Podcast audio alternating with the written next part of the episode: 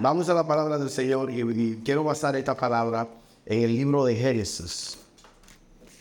Ah, en el libro de Génesis, su capítulo 4. Libro de Génesis, capítulo 4, del versículo 1 en adelante.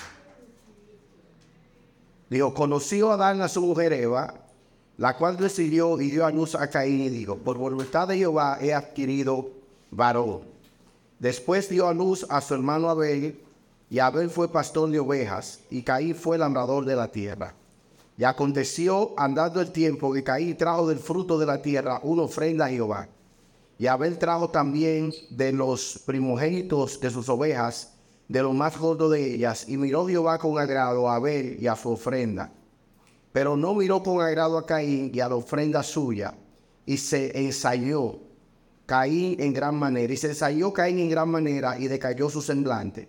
Entonces Jehová dijo a Caín, ¿por qué te has ensañado? ¿Por qué te has ensañado?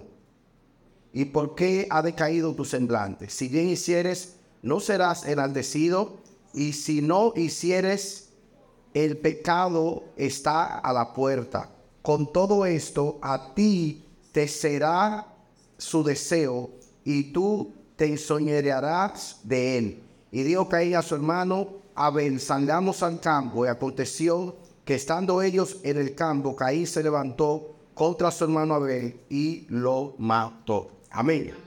Padre Celestial, gracias por esta oportunidad de hablar tu palabra. Señor, bendice tu pueblo, que tu pueblo sea edificado, que tu pueblo eh, entienda, Dios mío, que es importante llenarse de la palabra, así como es aún importante llenarse del Espíritu Santo, que sean edificados y animados y esta palabra les sirva para el futuro. Amén y amén. Quiero hablar del tema, puede sentarse, quiero hablar del tema, lo que el enemigo ataca, lo que el enemigo persigue, lo que el enemigo ataca, lo que el enemigo persigue. Ah, muchos de nosotros hemos pasado tanto ha sido tanto lo que hemos pasado desde el momento que nacimos a nuestra niñez, eh, adolescencia, ¿verdad? Y aún en la adultez, que uno se ha preguntado, ¿será que llegará el tiempo cuando tendré un poco de tranquilidad sin dificultad? ¿O llegará ese tiempo cuando no tendré más dificultad? Y Dios necesita, el Señor necesita restaurar nuestras almas para poder posicionarnos en ese lugar donde Él intencionalmente decidió desde su trono posicionarte. Él no te puede posicionar donde te va a poner en el estado que tú estás. Dígale que le queda al lado, no te puede poner en ese lugar así como tú estás. No te puede colocar en ese lugar así como tú estás. Porque Él necesita restaurar nuestras almas. Él necesita poner cada pieza en su lugar. Él necesita recoger los pedazos que han quedado después de cada temporada, después de cada transición, después de cada dificultad. Han quedado heridas, han quedado llagas, han quedado pequeños trozos rotos y Él necesita embatar, él necesita completar ese rompecabezas. Y eso se llama restauración. Cuando Él restaura nuestras almas, Él lo que hace es que sana nuestras almas en su totalidad. Muchas cosas que suceden en el mundo son resultado de almas enfermas, de obras de almas enfermas. Porque las almas enfermas obran mal. Las almas enfermas causan problema. Las almas enfermas causan desgracia. Pero cuando un alma está sana, cuando un alma ha sido restaurada, cuando un alma está eh, renovada por el Espíritu Santo, esa alma va a obrar para bien, esa alma va a actuar de acuerdo a la palabra de Dios. No estoy diciendo que no vas a cometer errores. Porque si te digo que no vas a cometer errores en este proceso, te estoy mintiendo. No me estoy diciendo que cuando tú dar la palabra, todo estará bien. Es mentira, no todo estará bien. Vendrán dificultades, vendrán problemas, a lo mejor te vas a enfermar en el proceso, que van a, tener envidia. El diablo se te va a levantar en la iglesia a través de una circunstancia o a través de una persona, alguien de la familia. El diablo lo va a usar. Sí, van a venir problemas porque Jesucristo no prometió que no tendrías problemas. Él lo que te dio fue, en el mundo tendréis aflicción, pero confiad porque yo he vencido al mundo. En otras palabras, aunque tenga dificultades, aunque se sigan las puertas, aunque sufras, aunque te vayan a ir, vas a vencer. No te vas a quedar en el estado porque la onda que él empezó, él la va a terminar. Cuando dice gloria a Dios. Entonces, en este proceso nos damos cuenta de que el enemigo se ensaña muy enfáticamente y exageradamente con cosas que el Señor quiere entregarnos. Él se ensaña enfáticamente y estratégicamente con aquellas cosas que Dios quiere usar para bendecirte. Él ataca a la persona que Dios señaló para bendecir.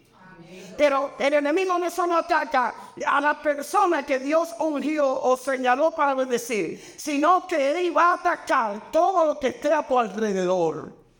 Él va a perseguir todo el que te bendice. Él va a tratar de hacerle la vida de cuadrito. Todo el que esté a tu alrededor, todo el que quiera cooperar contigo, todo el que quiera hacerle bien. El enemigo no se va a estar tranquilo al frente de alguien que Dios llamó para bendición. Y el caso de Caín y Abel es un caso que va más allá de una simple envidia. Esto no es una simple envidia, cualquiera le da envidia. Y yo esa digo que hay envidias santas. Porque si yo envidio que tú has perdido peso, es una envidia buena. Porque entonces yo voy, yo voy a, a tratar. Claro. Entonces, por eso digo que hay envidias que son santas. ¿Verdad? ¿Usted envidia que una persona se haya hecho profesional antes de los 30?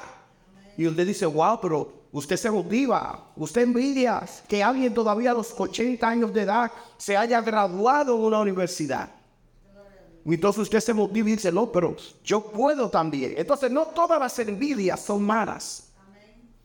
No todas las envidias tienen como ese toque eh, de malicia. Usted dice, oh, yo envidio eh, eh, en la manera como como, como este, este, este, este, predicador, la manera como Benihim predica. Yo quiero predicar así. Pero la, envidia aquí de caer contra Ben era una, era una envidia maligna. Una envidia maligna. Era quitarte del camino. Es que me molesta tu brillo. Es que me molesta que le sea fiel, a Dios. Me molesta que busques a Dios. Me molesta que tu generosidad llegue eh, eh, a la presencia de Dios. Eh, desde el principio el enemigo ha luchado para que el hombre no cumpla el propósito de Dios y contra todo lo que puede contribuir para que el hombre de Dios agrade a Dios. Y a Caín le molestaba por mucho tiempo que a ver cada vez que iba al altar de Dios no venía con la mano vacía. Cada vez que Abel venía al altar, Abel traía una ofrenda. Cada vez que él venía al altar, él traía una ofrenda eh, de gratitud, eh, de agradecimiento. Y Caín, en vez de consultar y preguntarle a Abel, dame el secreto de tu bendición. Dame el secreto, porque siempre cuando verdad tú trayendo, dame el secreto, dame, dame las instrucciones, yo quiero ser como tú. En vez de, de en de Caín acercarse a ver y decir ayúdame, yo quiero ser como tú se ensayó contra él y comenzó una campaña de difamación. Comenzó una campaña para destruirlo, eh, para desaparecerlo. Dejó que el diablo en su corazón. Y que me queda dado nunca de que el entre en tu corazón. Usted puede envidiar porque es normal que en algún momento, pero de ahí que usted ve que el diablo se en su corazón y haga que usted quiera destruir al otro, quiera cerrarle la puerta al otro, eh, quiera eh, opacar al otro, ya eso es una historia eh, diferente. Y esa era la actitud de Caín. Caín se molestó de tal manera que eh, agendó un día para leerse por Abel. Dicen los abogados que eso es alevosía y premeditación, una planificación maestral. Vamos a salir, vamos al campo y a ver con su corazón inocente, con su corazón santo. Digo, van un manito. Porque a ver ni se imaginaba la malicia de Jaime. Por eso es importante usted pedir discernimiento. Pedir al Espíritu Santo discernimiento, porque hay gente que te va a invitar a cosas. Y tú crees que con buena intención. Y es para ponerte una grabadora a ver lo que tú dices. Y luego en este problema. ¿Cuánta gente cae de víctima de caídas? ¿Verdad? Por eso tenemos que pedir al Señor, dame discernimiento. No a todos se le dice sí. Hay gente que tenemos problemas para decir que no. Tienes problemas para decir que no, entonces búscate a alguien que te ayude. Contéstale, dile tú. Al parecer el tener el problema de Abel se sea difícil decirle que no a su hermano. Y dice que estando en el campo se levantó contra su hermano y lo mató. A ese día llegó a ver. Ahora, ¿por qué Caín mató a Abel? Lo mató por su posición en Dios. Lo mandó por lo que era. Lo mató por el diseño de Dios que había en él. Lo mató porque el nivel de influencia de Abel le estaba molestando.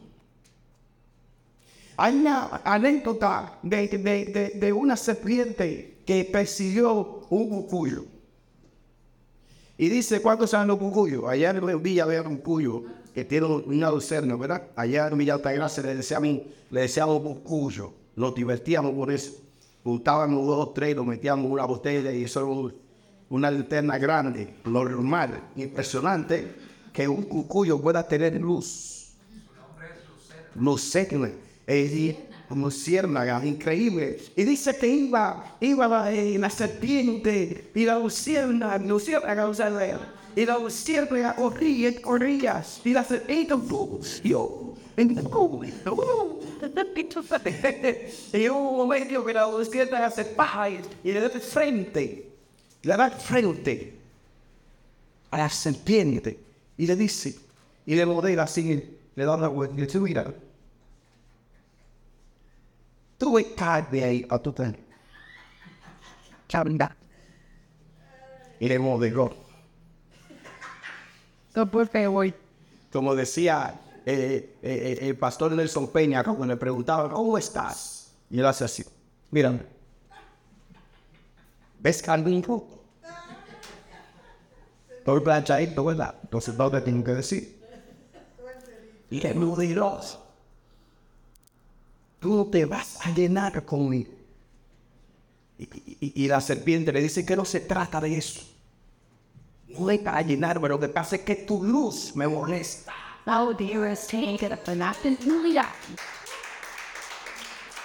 el enemigo siempre va a intentar apagar la luz de Dios en ti. No se trata de que te vea bien, que sea bonita, que sea bonito, que sea feo, que sea negro, que sea tanto, que sea rico, que sea. Porque es el diseño de Dios en ti. Por eso el enemigo te persigue, por eso el enemigo te ataca. Aleluya. ¿Sabe por qué? Porque el enemigo persigue y ataca lo que Dios hace. Abraham. Entonces ahora tú entiendes tu prueba, ¿verdad? Si tú no fueras tan importante, él a ti no te, no te persiguiera. Amén. Aleluya. Él a ti no te atacara. Aleluya. Aleluya. Él dice que tú no sirves, ¿verdad? Pero vive honestamente, vive persiguiéndote, porque el enemigo sabe que él no es sanado, nunca será sanado. Entonces, él va a perseguir, tratando de destruir esa mujer que Dios ama, ese hombre que Dios ama, ese joven que Dios ama. No que tú has sentido mucho más tranquilo, aleluya. Pero algo te voy a decir, vendrá el enemigo como Cristo, pero Dios va a arrancar Aleluya, que se cayó la puerta, pero.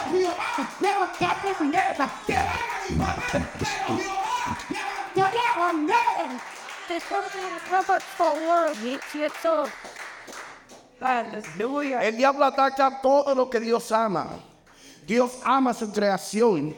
El primer ataque del enemigo del principio fue convencer a Eva de que desobedeciera el primer mandato, aquella instrucción que Dios le había dado. El pecado arruinó en el principio una relación tangible que había entre esa pareja llamada Adán y Eva y el Padre. El enemigo le molestaba eso, porque el enemigo sabía que lo habían arrojado a él y a más de una tercera parte de los ángeles lo habían arrojado del cielo. Bien. Y él va a atacar todo aquel que se está relacionando con Dios. Él va a atacar todo aquel que tiene una relación con el Padre. Él va a atacar todo aquel que, quiere buscar de Dios. Él va a atacar todo aquel que quiere vivir una vida consagrada con el Señor. Todo aquel que se, que se quiere mantener consagrado delante de Dios. El pecado entró por un hombre. Pero así también la redención y la salvación al mundo. Entró por un hombre, se llama Jesús de Nazaret, el Salvador, aleluya, del gran yo soy, aquel que dijo yo soy el camino, la verdad y la vida, nadie mira al Padre si no es por mí, aquel que dijo yo soy el hijo de vida, y el que de mí bebe jamás tendrá sed. Amén.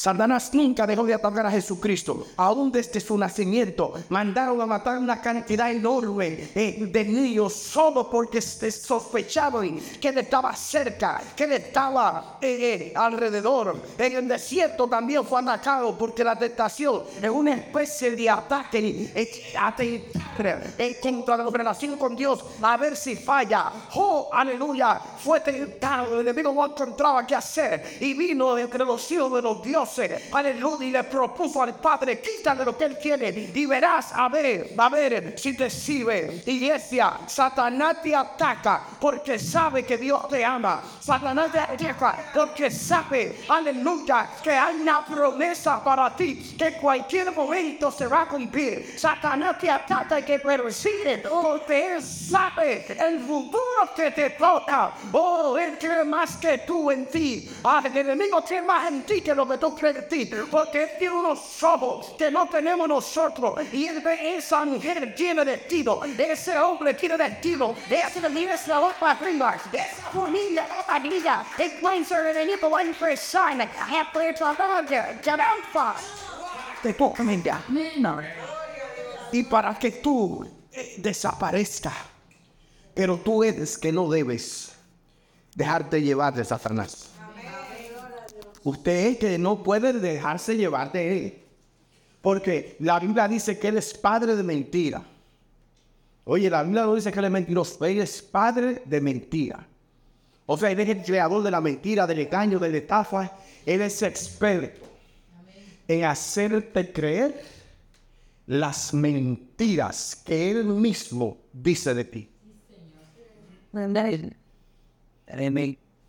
Y usted tiene que defenderse con la palabra. Usted tiene que defenderse con la espada del Espíritu. Usted tiene que defenderse con la espada del Espíritu. Usted tiene que defenderse con la palabra. Aquí usted no se, va, no, se va, no se va a defender con otra cosa, sino con la palabra. Lo único que paraliza al enemigo es la palabra, porque es la espada de doble filo. Aleluya. Por eso el enemigo te ataca para que no le la palabra, te entretiene en de cosas, para que no le la palabra. Aleluya. Porque él sabe que un creyente le conoce la palabra, es un creyente bendecido. Por eso en China escribieron una Biblia de acuerdo al comunismo chino. Aleluya. El diablo se metió allí tienen una Biblia escrita de acuerdo al diseño del comunismo chino, porque el diablo sabe que si dejaba la Biblia intacta, el diablo iba a perder el dominio sobre una generación que Dios tiene planes con ellos. Hay una generación de chinos que Dios tiene planes con ellos. Increíble. Piensa en esto, piensa en esto. Todo lo que el enemigo ataca es porque es señalado por Dios para cumplir propósitos eternos en tu vida. Por ejemplo, el enemigo ataca la congregación para que no te congregue. Porque él sabe que congregándote, tú eres bendecido. No dejes de congregarse como muchos quieren por costumbre. Por eso el enemigo se la va a engañar a último momento para que no te congregue. Cualquier cosa. Pero usted tiene que sobreponerse a las dificultades y a los obstáculos que el enemigo pone en contra suya. El enemigo ataca el diezmo, persigue el diezmo. Porque el enemigo, si el diezmo nos sale de afuera tan malo, ¿por qué el enemigo nos lucha para que no lo ven? O sea, pues si es tan malo, yo diezmar, si diezmar es caro, entonces ¿por qué el enemigo y me rodea de situaciones. Tengo dinero para el salón, tengo dinero para el papel de baño, tengo dinero para la uñas, pero para el diezmo nunca tengo. Entonces, ¿por qué el enemigo persigue? Eh, persigue el diezmo. Porque él sabe que un creyente que diezma es un creyente que va a caminar en áreas que nunca antes ha caminado. ¿Por qué el enemigo ataca la sanidad divina? Hay todo, todo, toda una generación de personas que dice que Dios no sana. ¿Y, por qué lo ataca tanto? ¿Eh? ¿Por, qué persigue eh, ese don de sanidad? ¿Por qué no quiere que nosotros creamos la sanidad? Pero quiere que crea en el doctor que con una nueva práctica médica te tiene malogrado, te tiene malogrado. Ahí no te pone lucha. Para que vaya un esclavo a buscar las recetas. Para que te meta veneno en el cuerpo tiene lógica. ¿Por qué no quiere que nos aferremos al poder de Dios?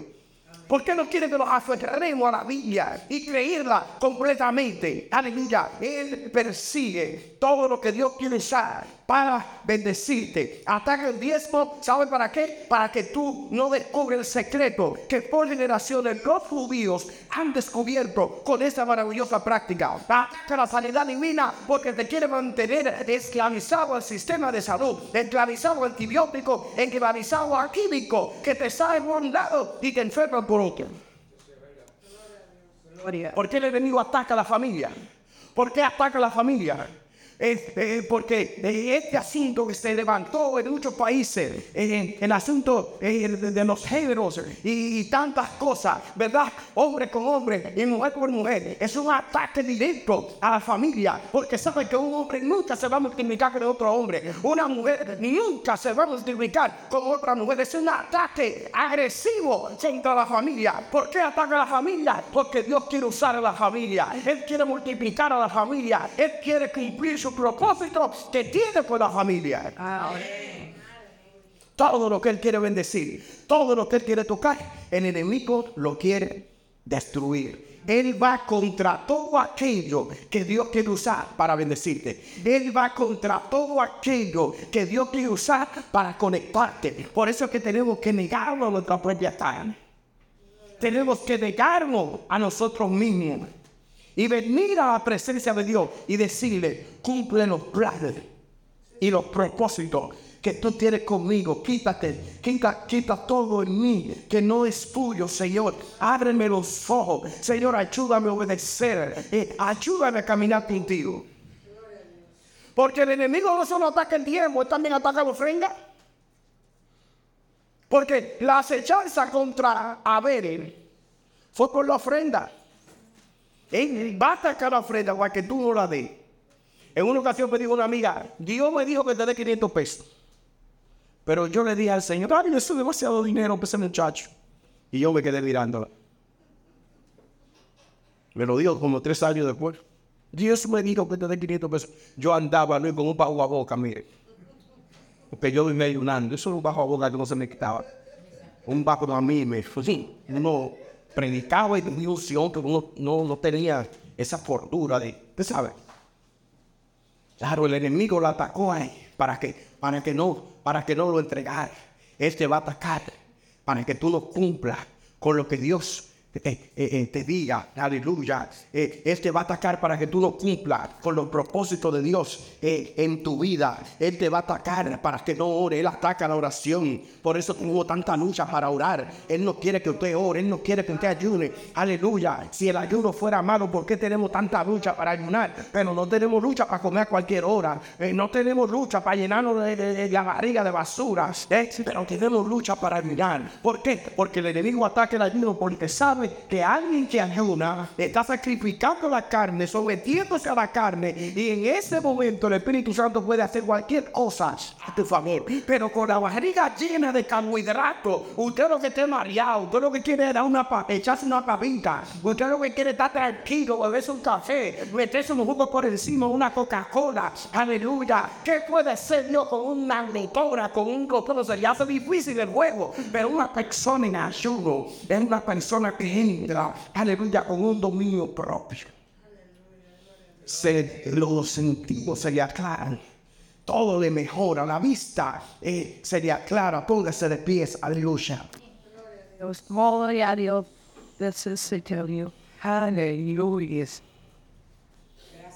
Hay una victoria prometida para ti.